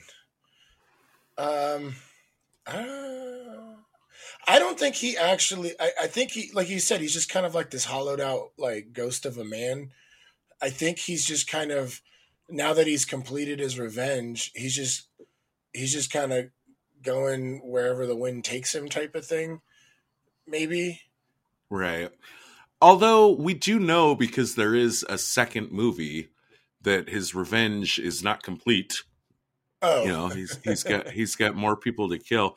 Good time to mention something I had wanted to mention at the top of the show. Uh okay, so uh Sicario 2, Day of the Soldado, not as good as this movie. Although I did I did watch it, I did like it. Uh, I've only seen it once. Uh, I will Yeah. definitely run, not walk, to see the third one, Mhm. uh, which is planned. And uh, I just wanted to mention that although Emily Blunt's character Kate doesn't show up in the second movie, she is planned to show up in the third. Oh wow. Okay. I have not seen the second one because I heard uh, some bad reviews from people I trust. Um, but uh, if she's gonna show up in the third one, that might be interesting to bring her back. So maybe I'll have to go check out the second one. Yeah, I think you should. It's it's it's not it's not bad. It's just not okay. it's just not as tight as as this one. Oh, okay. Um, yeah. So um that's everything I got on tradecraft and, and analysis of the details of the movie. I'm looking forward to debriefing. Yeah, let's do it. Agents, please report for debriefing on this operation. The director will see you now. Uh, Sicario is uh, it's on my top shelf of movies that I just I just love, and um, I don't want to I don't want to relitigate all my things, but just I guess to just restate like this this movie the execution okay the directing is phenomenal. Like Mhm. the directing is above reproach. The acting is above reproach. The the the portrayal of professional people doing professional stuff is so fucking tight. And that's like all the on the ground on the screen. I'm eating popcorn i'm loving what i'm seeing fucking is why this is like a four star movie for me Mhm. i think it's four and a half i think the only way it could be better is is maybe if it was science fiction oh, I'm I'm gonna land on four. I'm gonna I'm gonna end on four. The what drags it down is is the plot doesn't actually make sense. The global overall themes are uh-huh. pitch perfect. The on the ground details pitch perfect. It's in that squishy middle of like, why are we actually doing this stuff? It Uh-huh. it it it just kind of doesn't it the the dots don't connect for me Yeah. Um, I I feel the same way. Uh, watching this film again reminded me of how much I loved it and all the action, and I wanted to go with four and a half stars. But uh, just digging deep into a lot of this stuff that kind of just doesn't add up, I think I'm gonna go with a four. Uh, because I still think it's a great movie, and I highly recommend it to everybody. Um, I, I like it, it just it just gives you this like icky feeling and and also like an enormous amount of intrigue and it really demonstrates the competing interests at play that I liked a lot. i mean it's a thriller in the in the true sense like ten, tension builder like it builds tension so perfectly Yeah. Absolutely.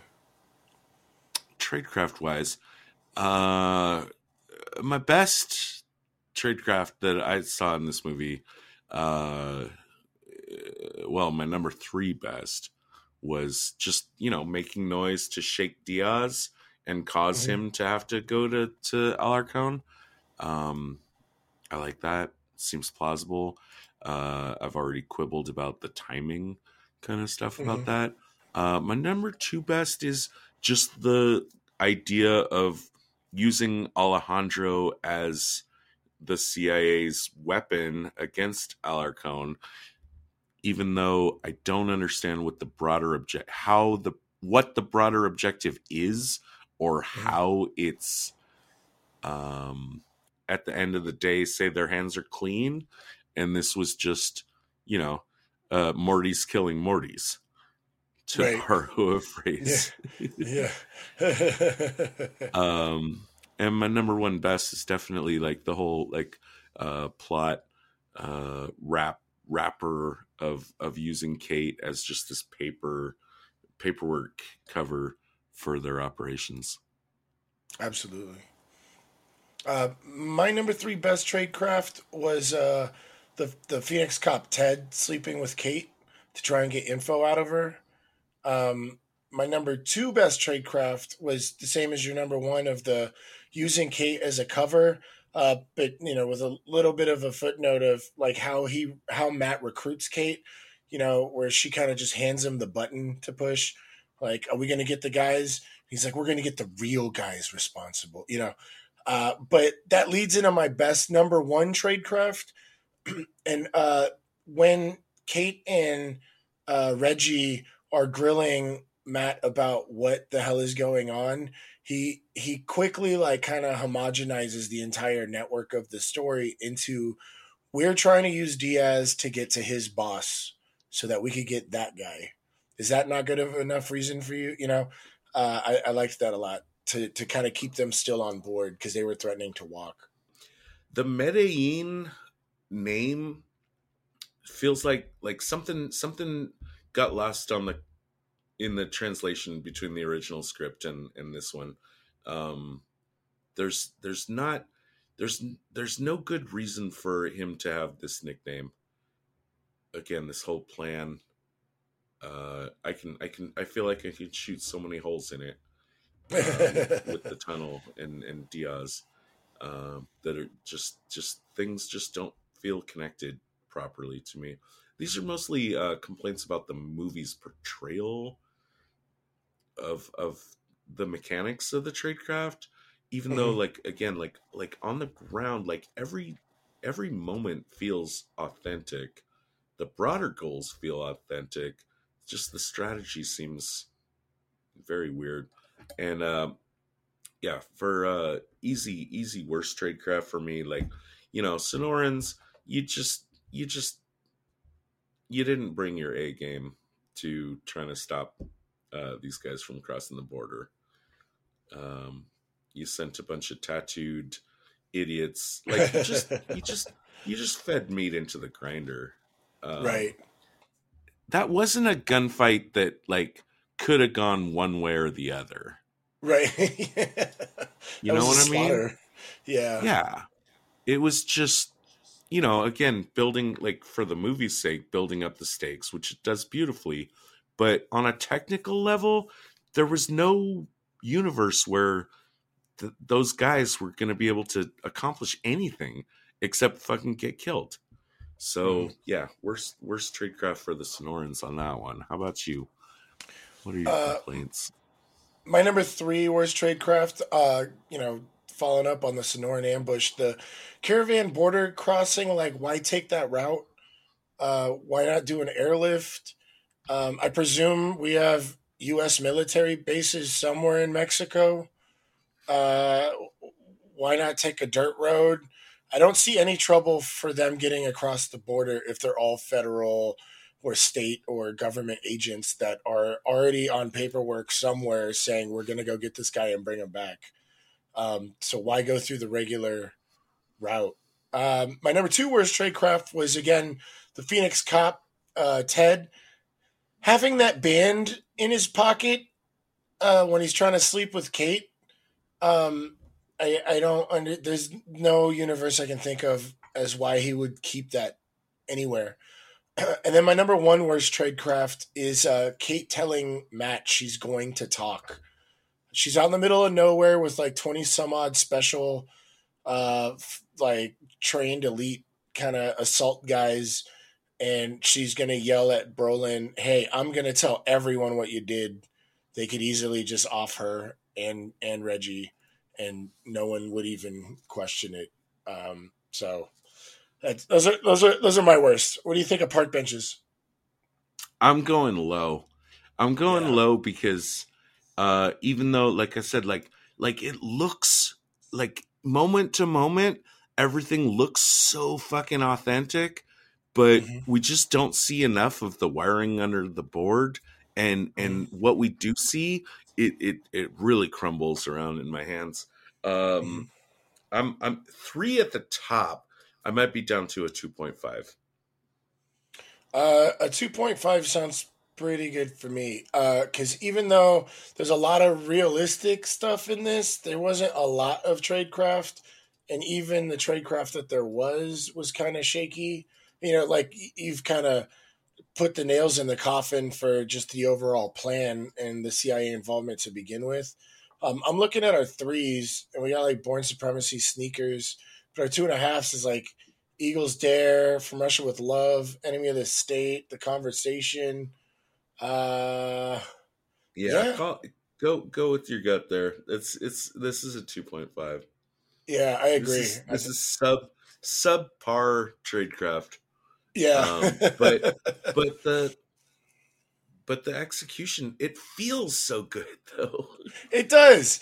It's it's seamless. You know what I mean? Everything Any feels given scene, official. any given any given one scene in this movie Uh-huh. is a five park Mhm. It's only Yeah. when you string it all together and Yeah. realize like it doesn't like these things didn't need to happen. You know, like Right. a better movie, like a better movie, like each individual scene I think is a five. But like they don't connect together. right. Yeah, uh, I'm definitely on board with that. Definitely two All point five. All right, call it. All right. What do we uh what do we got going on next? I think we're doing the spy. Uh yeah, we are gonna do the spy. Now that's only a six part series. I've watched half of it. Uh what's your status? Uh I haven't started well, I think I watched the first episode like when it first came out, which was like a few years ago. I think you're gonna love this one. I think this is Okay. right up your alley. This is uh like the courier, but better, in my opinion. Uh Okay. I'll, you know, let you form your own opinions from that. Uh so we'll we'll do uh three episodes. What we'll do is uh, you know, the first two, I mean it's six episodes. We want to do three podcast episodes. So episodes one and two will be next week. Three and four good. and then five and six. Um, next movie, I think I had a notion in my head, but I'm not hundred percent. What I want to hear is when uh, the Ipcress File is coming out Oh. as a TV show because I want to do that one and do that as a movie. That'll be coming out really soon, but I just need to see a release date so we can try to time that properly. Right. Um, well, I guess we'll figure out the movie uh, while we're doing this by then. Um, yeah. All right. Well, uh, I guess till next time. And that's the end of our show. Thanks for listening. If you'd like to reach out to us, you can find us on Twitter at spies underscore like us. Visit us on our website at www.spieslikeus.net. You know, find out about upcoming episodes. Also, what will really help us out is if you give us a review on wherever you found our podcast, either on iTunes or your Android app or YouTube or wherever you listen to us. Uh, even if you didn't like the show, just give us a review. It'll help us give us feedback so we can make the show better. And it can also help other people who haven't found the show yet find out about us. Hey, Moira, initiate Protocol 9. Protocol 9 initiated. This podcast will self-destruct in 20 seconds. The preceding transmission sampled the songs Ice Cold by Audionautix, Enter the Party by Kevin MacLeod, and sound effects from freesound.org. Attributions and links are found at spieslikeus.net. Editing by Todd Hostetler.